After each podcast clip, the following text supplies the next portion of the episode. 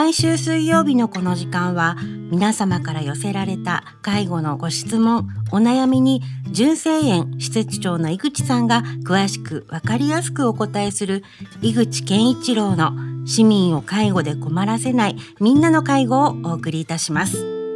私は番組アシスタントの FM 小田原小山由香子と申します。井口さん、今週もよろしくお願いいたします。はい、よろしくお願いします。はい、えー、本日は介護職員の久保寺のぞみさんに来ていただいております。久保寺さん、よろしくお願いします。よろしくお願いします。まあ、久保寺さん、学生時代からこの番組に関わってくれましたけれども、はい、今どんなお仕事されてますか？今は介護士として働いています。介護士として働くっていう、まあ、このきっかけもこのラジオ番組でしたよね、確か。はい、そうです。今までラジオに出演した中で、はい、思い出に残ってるエピソードとかってありますか？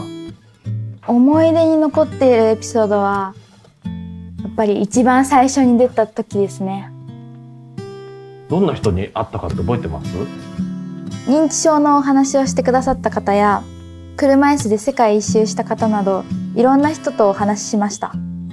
どうでした？初めラジオの関係の、まあ、専門学校に通ってたじゃないですか、はい、違う世界みたいな感じでした？そうですね。また介護とか福祉のラジオをしたことがなかったので違う世界だなって思いました。でこのラジオ番組に計何回出たんでしたっけ？計そうですね。6回出てますね。結構常連さんですね。あ通信よりも常連。です、ね、通信さん。はい。でそれ以外のところではどんなことが心に残ってます？それ以外のことで言うと技能実習生の方へアンケートを取ったことが印象に残っています。でこの時までは自分は介護職員じゃなかった。はい学生です。学生ですね。はい。介護で働いてみようと思ったきっかけって何かありますか？介護で働いてみようと思ったのは高校生の時にボランティア部っていう部活に入っていてそこで介護施設をたくさん回っていくうちにお年寄りの人と話したりとかお年寄りの人が笑顔になるのっていいなって思ったのでそれが一番の介護士になったきっかけです。はい。でまあ、実際に介護職員として働き始める久保寺さんですけれども、はい、この1年間どうでした？大変でした。は？どんなところが？と、まあ、最初4月に入ってそこから初任者研修勉強することも大変でしたし配属されて今仕事をしている時もご利用者のことを考えて一つ一つ仕事をするのも大変だなって思います。そんな中で例えば久保寺さんがこれやって成功したなうまくいったなって思うことってありますか？これやってうまくいったなって思ったのはと私が勝手にやりたいって思い始めてやってることなんですけど毎月のイベントとかで折り紙を折ってプレゼントしたりご利用者の誕生日の時にイラストをプレゼントしています。あイラスト。似顔絵描くのが得意、似顔絵よりかは物とか描くのが好きです。ああ物のイラストを渡して、はい、はい、おお年寄りの方々喜ばれてます？皆さん笑顔でありがとうって言ってくださってます。うんあのなかなかこのコロナの影響で今施設って見れないじゃないですか、はい、施設って今どんな状況です？施設はでも変わらないような気がします。お年寄りも明るく。はい。元気に。元気です。皆さん元気です。なるほど。久保寺さんがいるところでお年寄り何人ぐらいいるんですか？私のところは30人ぐらいです、ね、結構大きいですよね。はいはい、そのお年寄りとのなんかいろいろな関係の中で、はい、嬉しかったなっていうエピソードってあります？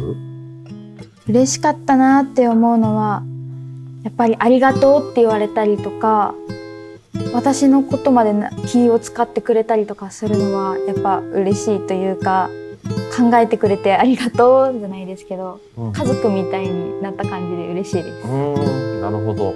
まあそんな久保寺さんですけれども、はい、もうこの5月になると今度は新人さんが来るということで、はい、先輩になりますよね。なっちゃいますね。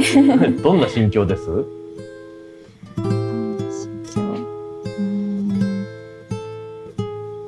なんでしょう。私がこの1年間やってきたことを後輩にうまく伝えられたらいいなっていうのもありますし、ここからももっと成長していけたらいいなって思います。うんまあ、久保寺さん1年目は多分がむしゃらにね一生懸命介護してきたと思うんですけれども、はい、何か今年の目標みたいなものってありますか？今年の目標はそれこそさっきイラストを渡したりっていうこともあったんですけどご利用者がやりたいと思う意欲を引き出し少しでもそのお役に立てるように努力したいって思っています例えばあの去年の自分と今の自分を比べてみてこういうところがなんか見えるようになってきたなとかプロとしてこういうところが育ってきたなって思うことありますか？ご利用者の異変とかに気づくのが早くなったかなって思います。例えば？例えばご利用者が徘徊と言って歩き出したりとかして不安になってたりとかしたらなこの人はなんで不安なんだろうとかどういう理由があるんだろうっていうのをすぐに考えてそれをきっかけに行動することができたかなって思いますね。あとはまあ入居の施設なのでお亡くなりになる方も中にはいらっしゃるじゃないですか。はい。そういう時とかって戸惑いとかどうですか？それはやっぱ毎回ありますね。次出勤した時にはこの人はどうなんだろうとかっていう不安もありますしこの人が最後までこのご利用者が最後まででしょう幸せであってほしいなっていうのを一番に考えているのでかもっとこういうことできたらいいのかなとかそういうのは毎回考えます。そういう時にその不安の解消方法って何かあります？不安の解消方法はご利用者に話しかけてみたり多職種のご利用者に話しかけてみたり多職種の方に相談しています。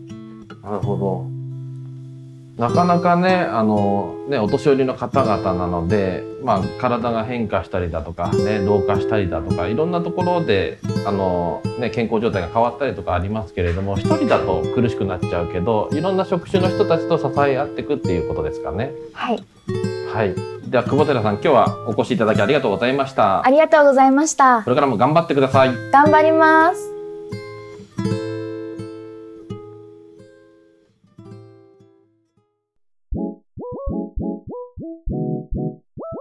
久保寺のぞみの今日は何の日？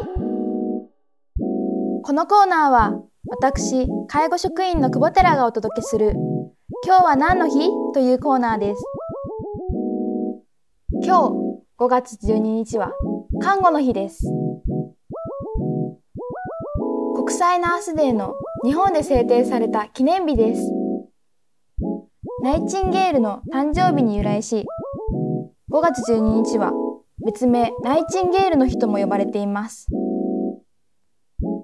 この看護の日は今年で101周年目です。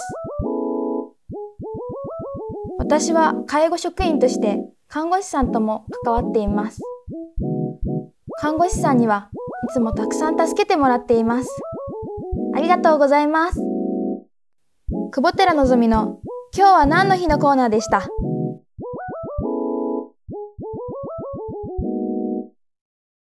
井口健一郎の市民を介護で困らせないみんなの介護では介護に関するご質問ご相談をお待ちしております。メールは fmo.fm- 小田原 .com ファックスは0465-35の4230までお送りください。この番組は社会福祉法人小田原福祉会の提供でお送りいたしました。